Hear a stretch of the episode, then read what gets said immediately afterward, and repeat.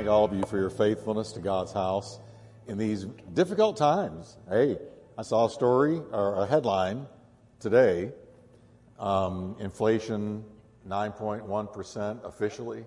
I saw that right. So I'm going, you know what? But God's in charge, and the American economy does never stop God. God is not hindered from taking care of his own. Ask Elijah, who got divine room service from a raven twice a day. Uh, carried to him at the brook Cherith, uh, just taking care of him in a, a, very difficult hour of judgment in Israel's time. So, anyway, let's stand together. Everybody that's got some energy, say amen. amen. Everybody that wishes you had some energy, say amen. amen. oh, I'll tell you uh, I feel good. I want to thank Sonny for being here, Pastor Sonny, on Sunday and bringing the Word of God. Amen. He's my lifelong dear friend. I've got I've got a pocket full of friends that go all the way back to the 70s, and um, we've been together all these years. When we first met, we both had brown hair, right? And you know things change. You know, the way men have their hair colored is cheap because God does it, right? We just get silver. Uh, and I'm often wonder what would people look like if, like, for six months we couldn't make it to the beauticians, the salons, the store to buy makeup. Um, come on, ladies, say amen or oh me. What, what would Amen. So I took a break. I wasn't sick, nothing like that. I just needed a break. I just needed, I've been, you know, the Bible says much study is a weariness to the flesh. And I'm going to tell you, that's a true verse. That's Ecclesiastes. So I sat at home while he was preaching. I just read my Bible, soaked it in, didn't need to get a message, didn't need to put together a message, but just for me, I just soaked it in. And it was good and I needed it. So I appreciate that. I'm glad I've got uh, the pastor Sonny's in the wings that can step in for me every once in a while. So tonight we're going to look at the book of Revelation, and we're dealing with well tough times that are coming on planet Earth, and I want to pray. And then we're going to be tonight in chapter 15. We're actually going to make it to 16, and we're we've rounded the curve, and we're almost in the final stretch. So, Lord, thank you for your message today. Thank you for your word. Lord, we know that we're coming to not just any word, not just any book, but the sacred text, the very word of God given to us through men of old who were moved by the Holy Spirit and wrote what the Spirit moved them to write. This is a book of Revelation, Lord, and we're in the book of Revelation, the final book in your book. And so we pray that tonight you'll open our eyes and open our understanding. Give us clarity. And help, Lord, these words tonight to cause us to look up and lift up our heads because our redemption is drawing ever so near. In Jesus' name. Amen. Tell your neighbor, Jesus is coming back soon. Amen. Amen. And by the way, uh, is it hot enough out there for you? I mean, what is it, 130 today? And I was looking next week. Next week it's supposed to be 105 and above the whole week. So it, it makes me thankful that I'm saved because that's just a little bit of what hell would feel like. Amen? You know, that people didn't move south till they discovered air conditioning. Then everybody started moving here. Until then, it was like, God bless you, I'm not going. Amen. Now, uh, we're going to, this is part 12, by the way. We're in the 12th uh, night. And I think that, uh, like I said, we're in the final stretch, and I'm probably going to be done, I'm going to guess, within six weeks or less. And so it's good. And you know, remember, the title of this whole series is there's a whole new world coming. Brand new world coming. It's darkest before the dawn. And that's what we're reading about here. Now, last time in chapter 14, If you'll remember, we were introduced to six important angels involved in the mighty end time harvest of the wicked for judgment. The wicked were compared to grapes. You remember that? In a wine press, and when you put grapes in a wine press in Old Testament days, then men would step in there and, and step all over the grapes and crush them. And, and that's how they got the uh, grape juice and I guess eventually the wine and so on and so forth. But the analogy is that the wicked will one day be crushed by the judgment of God. So the wicked are compared to grapes in a wine press. And we closed out with a mention in chapter 15 of the final seven judgments known as the bowl judgments, and that's where we're going tonight. The bowl judgments. Because remember, the 21 in all. There's the seal judgments, trumpet judgments, bowl judgments. Seven, seven, seven. And to me, they escalate. The seal judgments were terrible, but not as bad as the trumpet. Trumpet's terrible, but not as bad as what we're about to read. It's going to be a very tough time on planet Earth. And um, yet, as we read about the reaction to the judgments of God on the part of the people in the tribulation period, it's a little easier to understand why the judgment of God would be falling on them in the first place. Because even though they know it's God's judgments, they lift up their face and they put their fist in God's face and they blaspheme his name.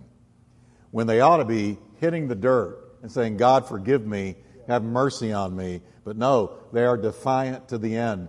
And it shows you sort of the kind of character and, and the place that people reach when God finally unleashes judgment. And I've told you that if you took all the judgments out of the Bible, warning of judgment, the records of judgment, so on and so forth, you'd have a very skinny Bible. Because a lot of the Bible is about God's judgment. All right? He's a God who judges because he's a God who's holy, not only a God of love, a God of holiness. Because he's a God of holiness, he's a God of justice. So, chapter 15, the Apostle John's eyes are turned once again to the approaching judgment. We read in verse 5 of chapter 15. After these things I looked, and behold, the temple of the testimony of the witness in heaven was op- open. The temple of the testimony of the witness. Now, what was the temple of witness? Well, it's probably where God remembers the death of the martyred tribulation saints. You remember that? All those people that are pictured in earlier chapters under the altar, and they have been martyred.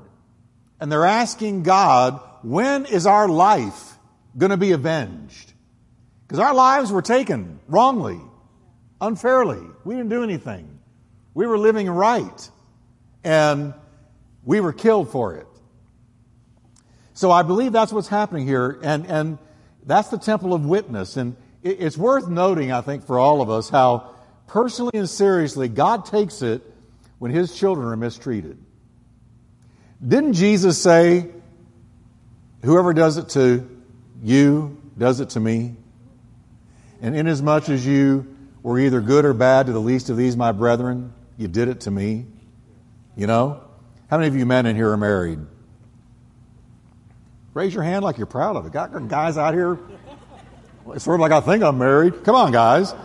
Okay, now, what, what would be your, your response if, you know, you leave tonight, and you, say you went to a convenience store and somebody walked up and and just began to push your wife around. Now, let me tell you, if you're normal, you're no longer in the spirit. right? You're, now, I'm not telling you that's the way you ought to respond. I'm just saying I think that's the way most would forget all about being saved just for a minute there. And you get in the flesh. But, but why? Because you touch her, you touch me.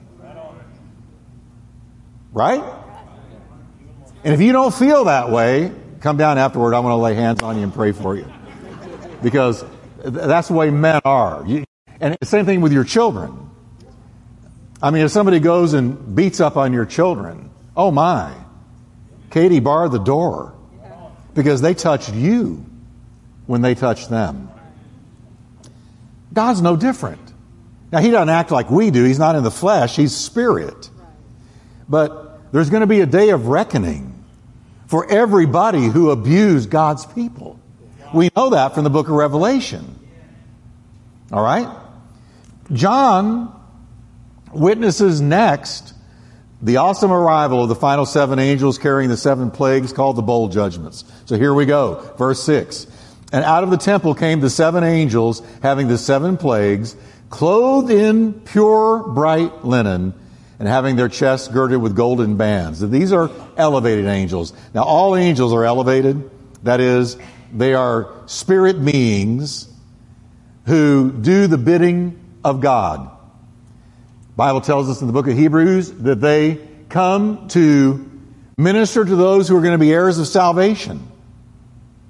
They are mighty, the least of them, but they do have a hierarchical hierarchical structure. There, there are some angels greater than others. We've got normal angels, we've got archangels, we've got cherubims, seraphims. There's different levels. I believe verse 6 is pointing out some higher level angels, elevated angels. They're clad in white and gold, both symbols of purity. They seem to pause in front of the temple. Verse 7 Then one of the four living creatures, remember them? Gave to the seven angels seven golden bowls. Now look what it says, folks. Full of the wrath of God, who lives forever and ever. Now catch that. You say, well, God's got to love. He doesn't judge people. Oh, please. You and me would be ripe for judgment if not for the blood of Christ. All right? So here's the seven bowls of God's wrath. The four living creatures are the angelic beings called cherubim, and we met them in Revelations 4, verses 6 to 9. Now, cherubim are angelic beings involved in the worship and the praise of God. Scripture says in Ezekiel 28, 14 to 15, that prior to his rebellion, Satan had been an anointed cherub. We note that when one of the uh, cherubim hands the seven bowls of judgment to the seven angels, there's an immediate reaction. Revelations 15, 8 the temple was filled with smoke from the glory of God and from his power. And no one was able to enter the temple till the seven plagues of the seven angels were completed. So horrendous are these final seven plagues that the heavenly temple in glory, in the third heaven where God dwells, is filled with smoke, closing any access to this heavenly sanctuary as far as John's view is concerned until the seven plagues are completed. So earth is about to experience the final seven bowls of God's wrath. All right? This is a big deal. So we come to chapter 16, verse 1. Then I heard a mighty voice from the temple say to the seven angels, Go your ways and pour out on the earth the seven bowls containing God's wrath. And the seven angels with seven bowls are released from the throne room of God with the command to pour God's wrath out. And that's what we're about to read about. So let's look at them. Here comes the first bowl. I got to tell you, it's nightmarish. I'm just going to read to you what the Bible says. Now, now, some people say, Pastor Jeff, that is really hard stuff. I don't know why you teach Revelation. It's the Word of God. He intended for us to read this. Come on, everybody. I mean, he, if he didn't want us to know about this stuff, he would never have given it John. But John got this when he was an old man, isolated on the Isle of Patmos. It's around 90 AD. The fall of Jerusalem has happened 20 years before. He's in his 90s now. He's an old man. And look what God shows him before taking him home. Heavy stuff. So here we go. Here's the first bowl, verse 2. So the first angel left the temple and poured out his bowl on the earth. And foul, malignant sores broke out on everyone who had the mark of the beast. Everybody who had what? The, the mark of the beast. And who did what? Worship his statue. So when you buy into the beast system, When you buy into that beast system, you're done. Because this first bowl is going to be poured out on you. Now, I was looking at this and I thought, what are these sores? Well, they're very, the only thing we know about is skin cancer. So I started to do a little, do a little word study, and the word foul is translated from two Greek words, kakos and poneros, meaning severe and malignant, bad and evil. So put this way, you don't want one. Right? So I'm thinking something like melanoma. That's the only thing I can, there, it's kakos, bad, poneros, evil. We get pornography from the word poneros. All right? Evil. That's what pornography is. It's evil. You do know there's nothing redemptive about it. Don't aim, don't amen me. I said, you do know there's nothing redemptive about it. It's evil. And it is destroying our culture, but I didn't come to talk about that. So that's the first bowl. The second bowl is poured out. Then the second angel poured out his bowl on the sea. Oh, my ocean. I love God's creation. This is hard for me to read because I love the creation of God. Listen, if I ever did step aside and went somewhere and decided to write books the remainder of my days, I'd want to go to the ocean. The mountains, you can have them. Give me the ocean. I want to see those waves. There's something eternal about that ocean. Those waves rolling in, rolling out. To me, it's like a lullaby. Let me go to sleep listening to the ocean. But now look, this second bowl is going to be poured out on our oceans. And it became like the blood of a corpse, oh Lord. And everything in the sea died, oh my Lord Jesus. Everything in the sea died, beautiful Everything, marine life, gone. When the second angel pours out his vial on the oceans, his bowl, they undergo a complete change of chemical composition, whereas in the earlier trumpet judgment, only a third of the seas were uh, affected. That was the trumpet judgments. This bowl, that's why I say it's worse. This bowl judgment brings tragically total destruction to the oceans and all marine life. I can't hardly stand it. But I know this shall not the judge of all the earth do right? Yes, sir. Come on, everybody. Amen. God knows exactly what He's doing. then the third bowl is poured out. Here comes bowl number three, verse 4. Then the third angel poured out his bowl on the rivers and springs, and they became blood. Now, this is the rivers and the springs. So, what's being uh, affected here? Water. Water. All, all of the H2O the, the oceans, the river, springs, drinking water. They've, they've been struck now. Now, it reminds you of Moses' judgments, right? When the Nile was turned to blood. Verse 5 And I heard the angel who had authority over all water. Catch that. Who's sovereign over the water? Man?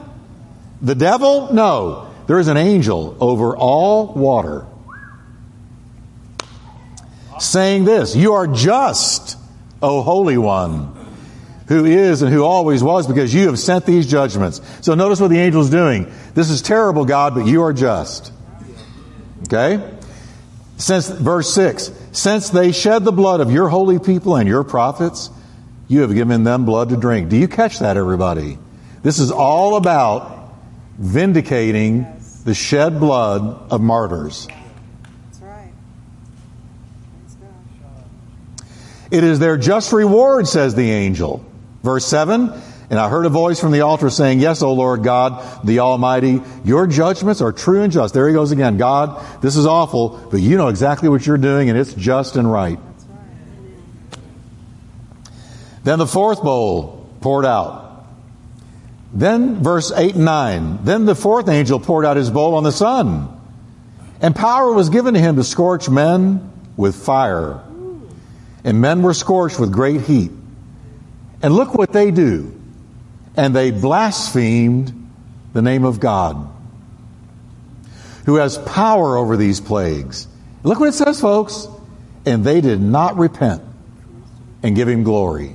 They know this is judgment, but they look up and they blaspheme God's name. Who's doing all this? And they don't repent. They don't give him any glory.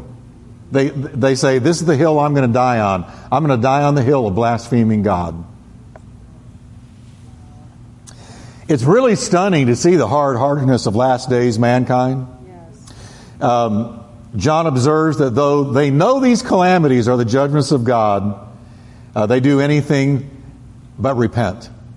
These first four bowl judgments are devastatingly successful, universal in their destruction of Earth's ecology. I hate it.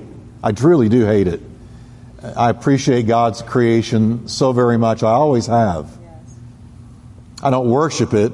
I don't hug trees. But I'm going to tell you, I so appreciate the beautiful handiwork of God. And, and here the ecology. You know, everybody's so worried about global warming. Let me tell you something. Man will never fix what's coming. It's coming. The entire unsaved human race is smitten with cancerous sores all of the oceans are totally destroyed, along with all of marine life. All of the natural springs providing fresh water are destroyed, and the ozone layer is obliterated, which explains probably the skin cancers.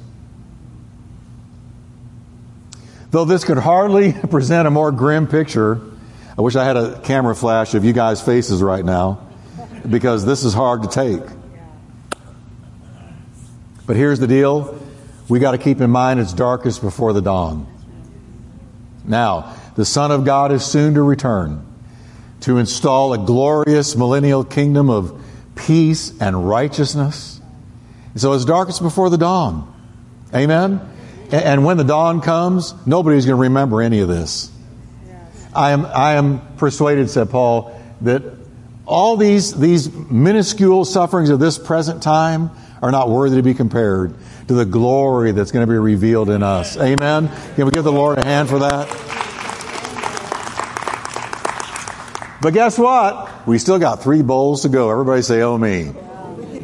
While the first four might be explained away. You know, if you were a real hardcore atheist, you might be watching all this going, well, this can be explained ecologically. It's climate change. It's climate this or that or the other. And, and, uh, you could chalk it up to an ecological disaster that can somehow be explained away. The next three cannot be explained away. Fifth bowl, verse 10. Then the fifth angel poured out his bowl on the throne of the beast. That's the Antichrist. And his kingdom was plunged into darkness. Now look what's happening. First, the judgment is being poured out on a Christ rejecting, antichrist worshiping world. But now, the fifth bowl is zeroing in on the man himself and his kingdom. And it was plunged into darkness. Just like when Moses, uh, so many of these remind me of Moses. Remember when darkness covered Egypt? It was so dark that you could not see your hand in front of your face. Wow. His subjects, it says, ground their teeth in anguish. So everything is about to collapse. The Antichrist kingdom is about to collapse. It's, it's about to end. Now, in chapter 17, we're going to look a lot more closely at the rise of Antichrist kingdom. But here, John is jumping forward. I've told you he does that sometimes. He'll back, jump back in time from time to time or he jumps forward to give us a little glimpse of what's coming, and that's what he's doing here. He's jumping forward to give us a little preview of how it's going to look towards the end. So the fifth bowl spells the end of Antichrist's brief reign of terror. Now, apparently, it's here that those who have followed him are going to realize we've been had. We've been had. They will gnash their teeth in anguish over God's judgment. They're going to gnash their teeth. That's what John said. I saw Antichrist kingdom, all those subject to, subject to him, gnashing their teeth. They're, they're knowing it's all coming to a close. We've been had. He's not what we thought. What a terrible place to be. Oh my. We see also that the fifth bowl is followed by a strange cosmic darkness, possibly caused by dark clouds of interplanetary debris. We don't know what causes it. Could be totally supernatural, as when Jesus was hanging on the cross. It became dark as midnight, as midnight at high noon. Could be that. Now the inhabitants of the earth begin to recognize this is the judgment of God. The kingdom of the Antichrist is coming apart at the seams. And, and what do they do? Once again, their stone cold hearts refuse to repent. And instead of turning to God, they turn against Him. Verse 11, and they cursed the God of heaven for their pains and their sores. But they did not repent of their evil deeds and turn to God. Everybody say crazy. I mean, if I'm watching hell, and I know it's from God, and it's, and it's because of my sin, man, I am beating a fast track to the nearest altar, and I'm saying, God, forgive me. But no, and that's why I say, look at this. And then, is it hard to imagine why they're coming under judgment? I don't think there's anywhere in the Bible where the wicked heart of men is more prominently displayed than here. Maybe a few places, but not many. Aside from Pharaoh's refusal to repent during the many plagues during Moses, uh, I don't know of any other example in the Bible. Now, next, here comes bowl number six, verse 12. Then the sixth angel poured out his bowl on the great Euphrates River. And it dried up so the kings from the east could march their armies towards the west without hindrance. Now we're coming to the war of Armageddon. The sixth bowl judgment dries up the Euphrates River. Why does God do this? It tells us that the way of the kings of the east might be prepared.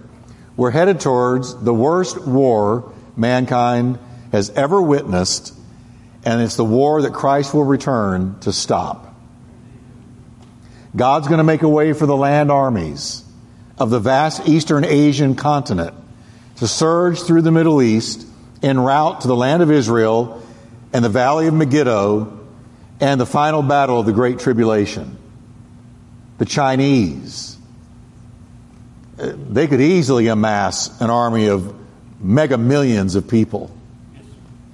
The kings of the East, the Far East, the enemies of Israel will march against her for one last massive assault against the Jews at the end of the tribulation. The final battle of that great day of God Almighty, the Battle of Armageddon, is about to take place. Remember, the Euphrates River now, think about this, is 1,800 miles long. 1,800 miles. How long would it take you to drive that tonight? And 750 feet wide and 30 feet deep, yet God's going to dry it up. Just like He did the Red Sea. Just like He did the river when they crossed it, the Jordan to go into the promised land. God seems to like to dry up water to let his people, or, or, for his purposes, right? With one sweep of God's mighty hand, this massive ancient river is going to dry up. Now, how this happens is anybody's guess, but rest assured it's going to happen. It will happen. These kings of the east will no doubt include the hordes of China and India, which are beyond the river Euphrates to the east. And, and we cannot omit the Muslim nations of Pakistan, Afghanistan, Iran, and Iraq, who hate Israel. In this end time scenario, God is bringing the forces of Satan across the dry riverbed to be utterly destroyed by none, none other than Jesus Christ at his return who will be followed by his heavenly forces. Now get ready, including the redeemed church. You. Hallelujah.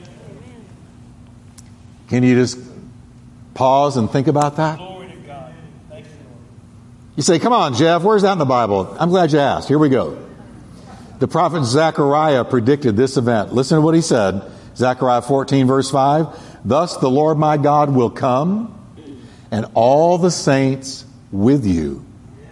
Now, doesn't stop there. Jude quotes the Old Testament saint Enoch, who foresaw the same thing. And can I just insert here real quickly? He's not quoting from the book of Enoch. Jude did not quote from the book of Enoch. Book of Enoch is a bunch of gobbledygook. I can tell that matters greatly to you, but I thought I'd throw it out there anyway. Because uh, for a lot of people, the book of Enoch is the thing you need to be reading. But the book of Enoch is not inspired. And people that love that book say, well, Jude quoted from it. No, he didn't. He quoted ancient Enoch himself. And here it is. Now, Enoch, the seventh from Adam, prophesied about these men also, saying, Behold, the Lord comes with ten thousands of his saints to execute judgment on all. That's never happened. When did the Lord ever come, ever return to earth with ten thousands of his saints? Never. So, all the way back to just seven um, descendants from Adam, Enoch saw the return of Christ and with him the redeemed. We're going to be in heaven. We're going to have gone to the marriage supper of the Lamb. We're going to have received our rewards. And when Christ returns to earth, we come in with him.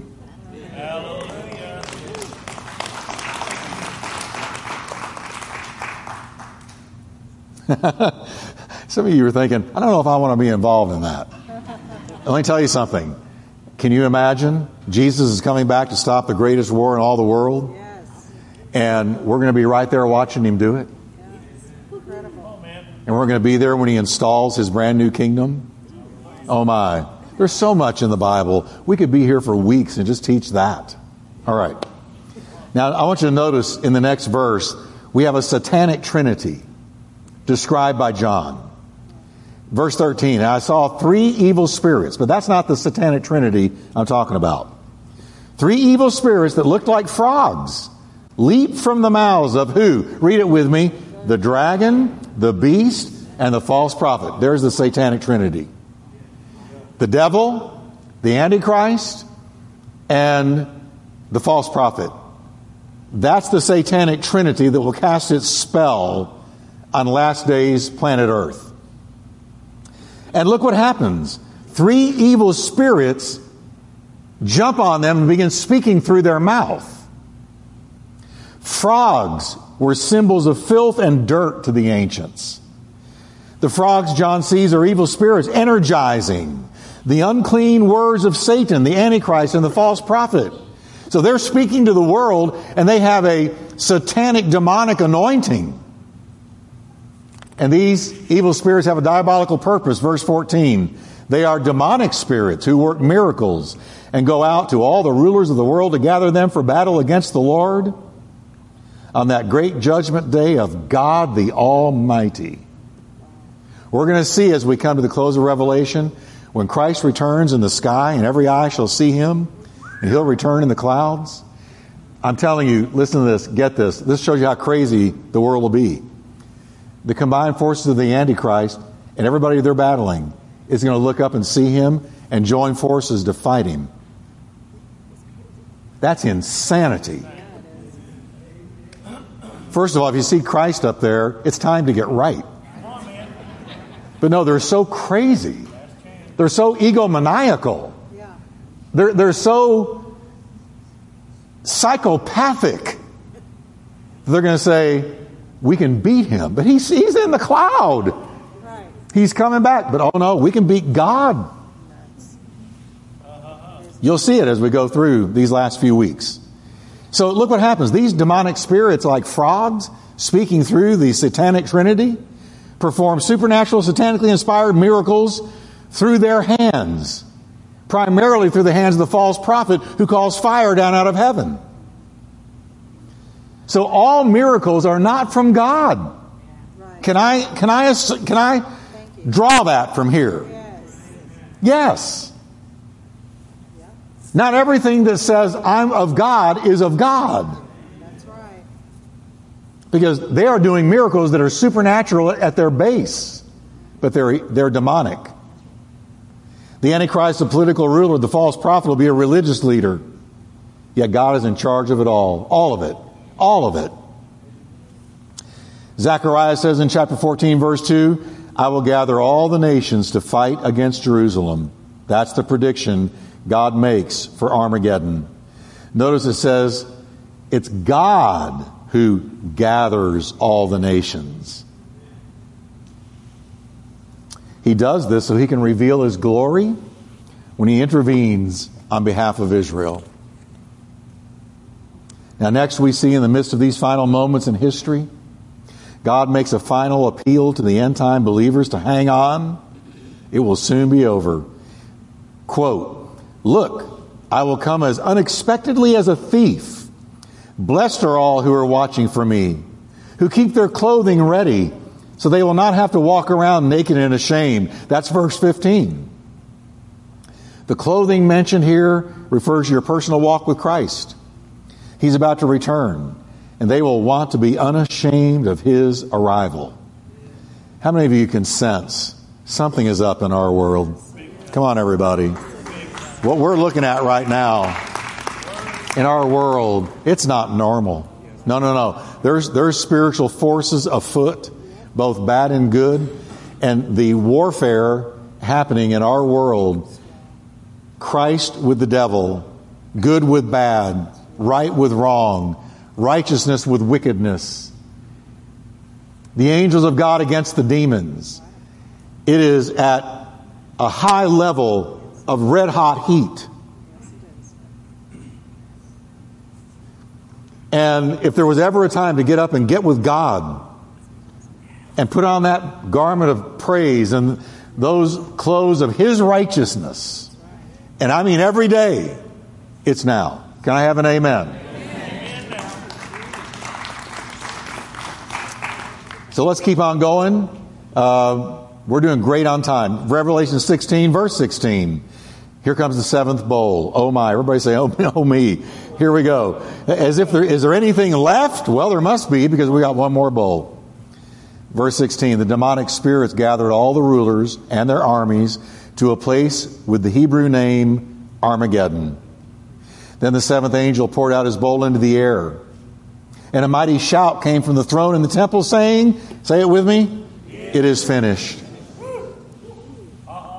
Now, with this final bowl, the thumos, that's the Greek word for God's wrath, and it means hot fury. I'm just telling you what the Greek word means hot fury. Thumos is complete. Startling signs immediately follow the pouring out of this final bowl. Quote, verse 18 Then the thunder crashed and rolled, and lightning flashed, and a great earthquake struck, the worst since people were placed on the earth.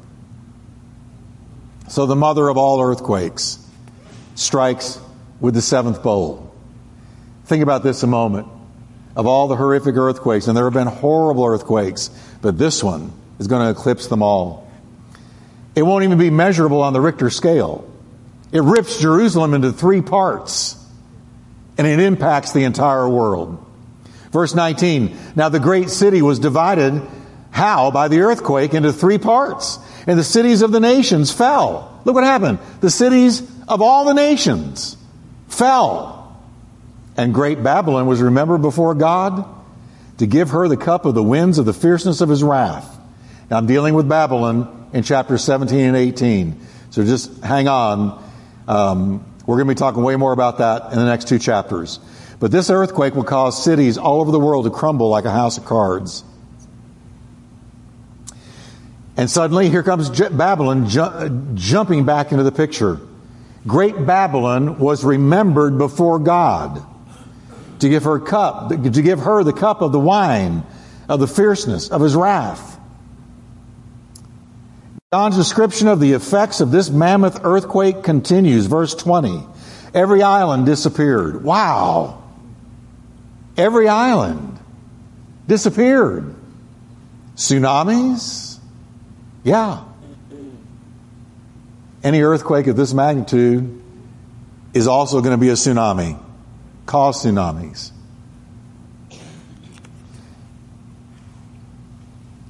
Every island disappeared. All the mountains were leveled. This earthquake, possibly the consequence of a nuclear blast, I don't know. I have no idea. But I do know it's going to happen. It decimates the islands of the sea, perhaps through multiple tsunamis, like we already said. And this awesome quake brings all mountains down. John observes something next that is incredible. Verse 21 And great hail from heaven fell upon men. Each hailstone about the weight of a talent. Now, what is that? What's a talent? Are you ready? A talent weighs 100 pounds. Now, I'm just reading the Bible to you. So, Jeff, maybe it's not literal. If it weren't literal, it would give us signals it's not literal. Do you know that every time Jesus quoted the Bible, Jesus was taking it literally? Have you ever thought about that? When he talked about Adam and Eve, he was saying the story of Adam and Eve is literally true. When he talked about Noah, he talked of Noah as a literal human on earth. When he talked about Lot, same thing. When he talked about Jonah being swallowed by the great fish, he said he, he talked about it as if the account were literal. Now I'm getting into what we call hermeneutics, in, uh, which is the um, sort of the science of interpretation or how you interpret the Bible. And you know what? Unless it tells us it's not literal, you take it literally. We are literalists around here. Unless the Bible tells me it's a symbol. And here, the Bible doesn't tell me that. Y'all are so quiet tonight, you're making me nervous. I hear the wheels rolling. All right. So let's read about it. So here comes hail weighing 100 pounds apiece. Think of it.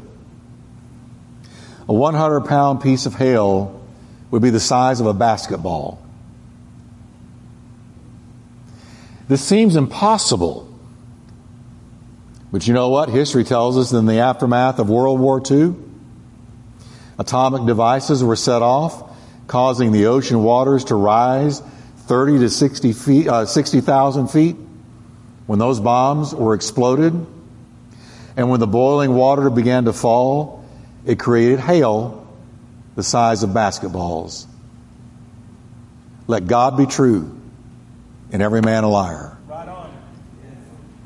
I'll never forget. I was had a men's men's conference years ago. Uh, I had a men's conference at East Texas, and a bunch of our men had gone off to a retreat, and we were going to have a weekend, uh, you know, hoo, hoo, hoo, you know. And I remember Friday night, I was teaching, we had worship, we were having a great time, and everybody's phones started going off. All these men. And I could hear their wives, literally hear them on the other end screaming. And it was the night, the Friday night, that that horrible hailstorm hit Fort Worth that knocked people to the ground, that shattered car windshields, that, that decimated the botanic gardens. There was nothing left in the botanic gardens to see. It was unbelievable. People died. But those hailstones were about like softballs. But here we got basketball size. The hail that fell when they blew up the bomb was so huge and deadly that it damaged the ships placed in the lagoons and it dented the ship's armor. And that was World War II. Could it be? That's what John is describing. We don't know. So now we're at the close. Everybody say hallelujah. the 21 horrific tribulation judgments we've explored are punitive they're not rehabilitative. Mankind at this point shows no interest in changing his ways or repenting. John yet again points out an unrepentant mankind continuing to shake its fist at God. So, verse 21, and we'll close. Men, here's what it says. Again, three times in one chapter, men blaspheme God because of the plague of the hail, since that plague was exceedingly great. So while the seal, trumpet, and bowl judgments are complete, we're about to meet next time two mysterious characters introduced in chapter 17. And solving their riddle is going to be a real eye opener. So don't miss next week. Can we stand together? Glory.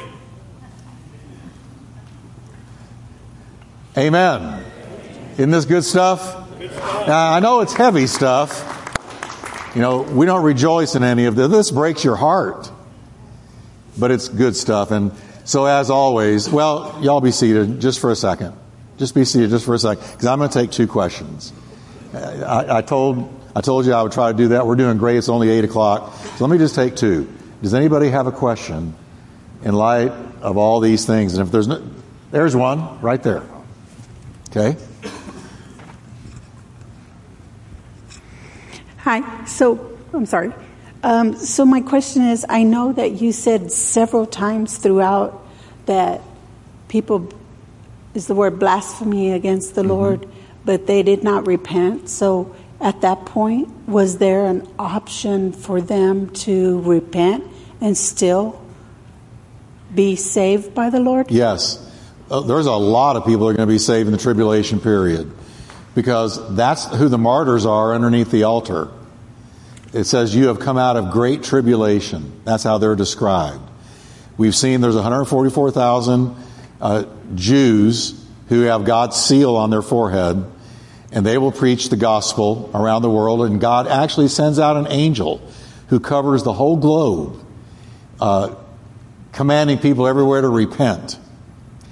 And it says he goes with the gospel of the good news. So the gospel is preached during the tribulation period.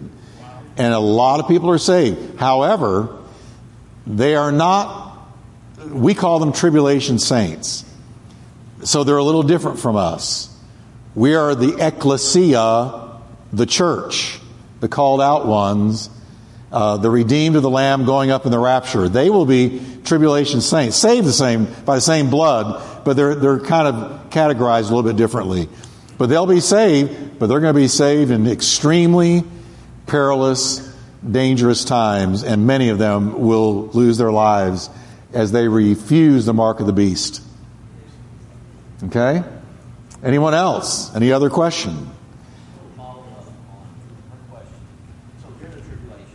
Wait a minute. We need to get a mic to you because you're going to be on the radio. Did I tell you that? Oh, there you go. All right. Okay, during the tribulation, and they do repent. Um, so evidently, from what you just said, they will not be called up in the air at the time. They will have to go through the entire tribulation. Mm-hmm. Wow. Is there They'll any go through kind the of numbers? Exactly. Is there any kind of numbers of, you know, because I know some of them, you know, like we have thirds, you know, early in, you know, in the, the, the Revelation. It doesn't give us numbers, but it says it's a vast multitude.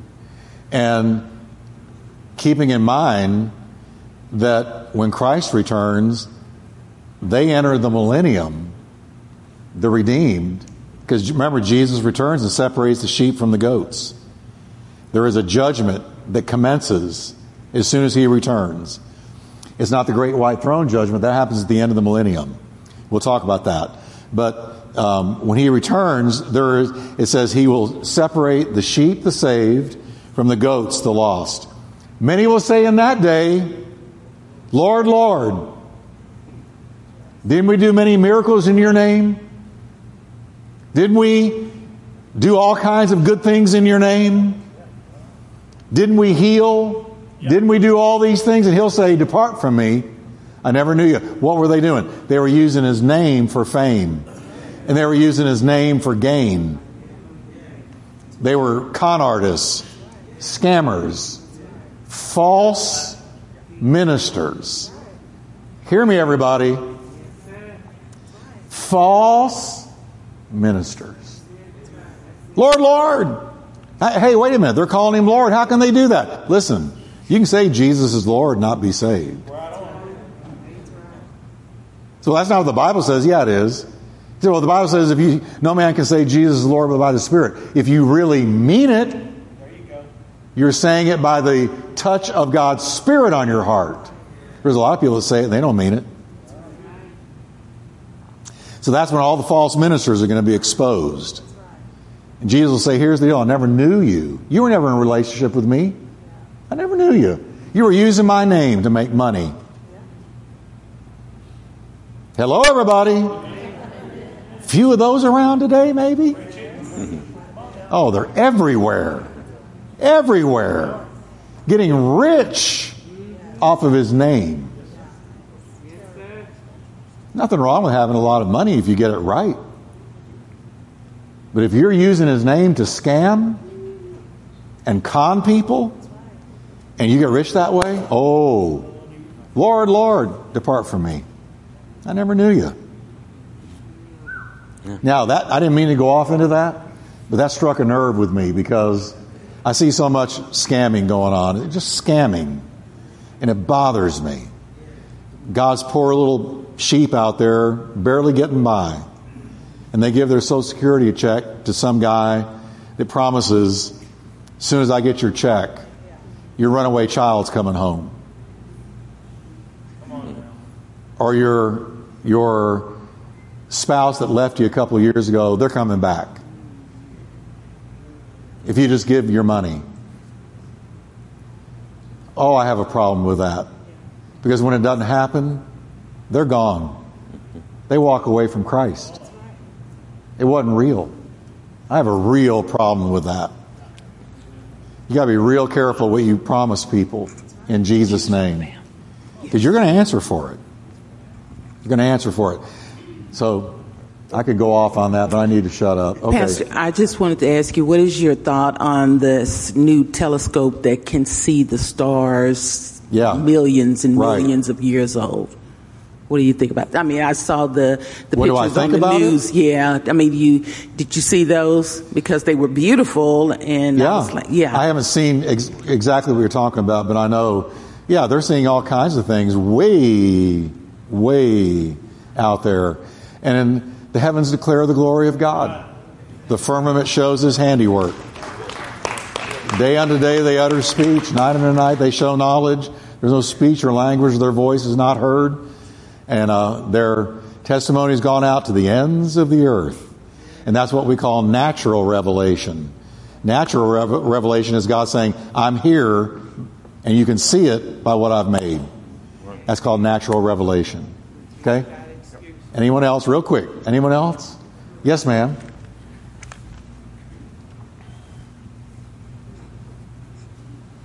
All my life, I've heard that after the rapture, those who had the opportunity to accept Christ before the rapture mm-hmm. and had heard the plan of salvation, right.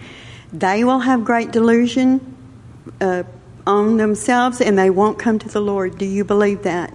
Well, there, God in Thessalonians, Paul said that God's going to send those who did not receive the love of the truth, that's what he calls the gospel, the love of the truth, will be sent a great delusion, that they will believe the lie so it dis- he uses the definite article, the, which means he's distinguishing this lie from all others. This lie is king of lies, the lie, the ultimate lie. And I've always believed, at least I think it's a, a, a good guess, that's the Antichrist, the lie. They'll believe the lie. However, we know that a lot of people during the tribulation are going to be saved. So, um, but it'll be, like I said, tough times. Tough times to be saved. Um, God's a God of mercy. You know, how do you, I'll tell you how you know when it's too late, when your heart stops. Then it's too late. Can we stand together?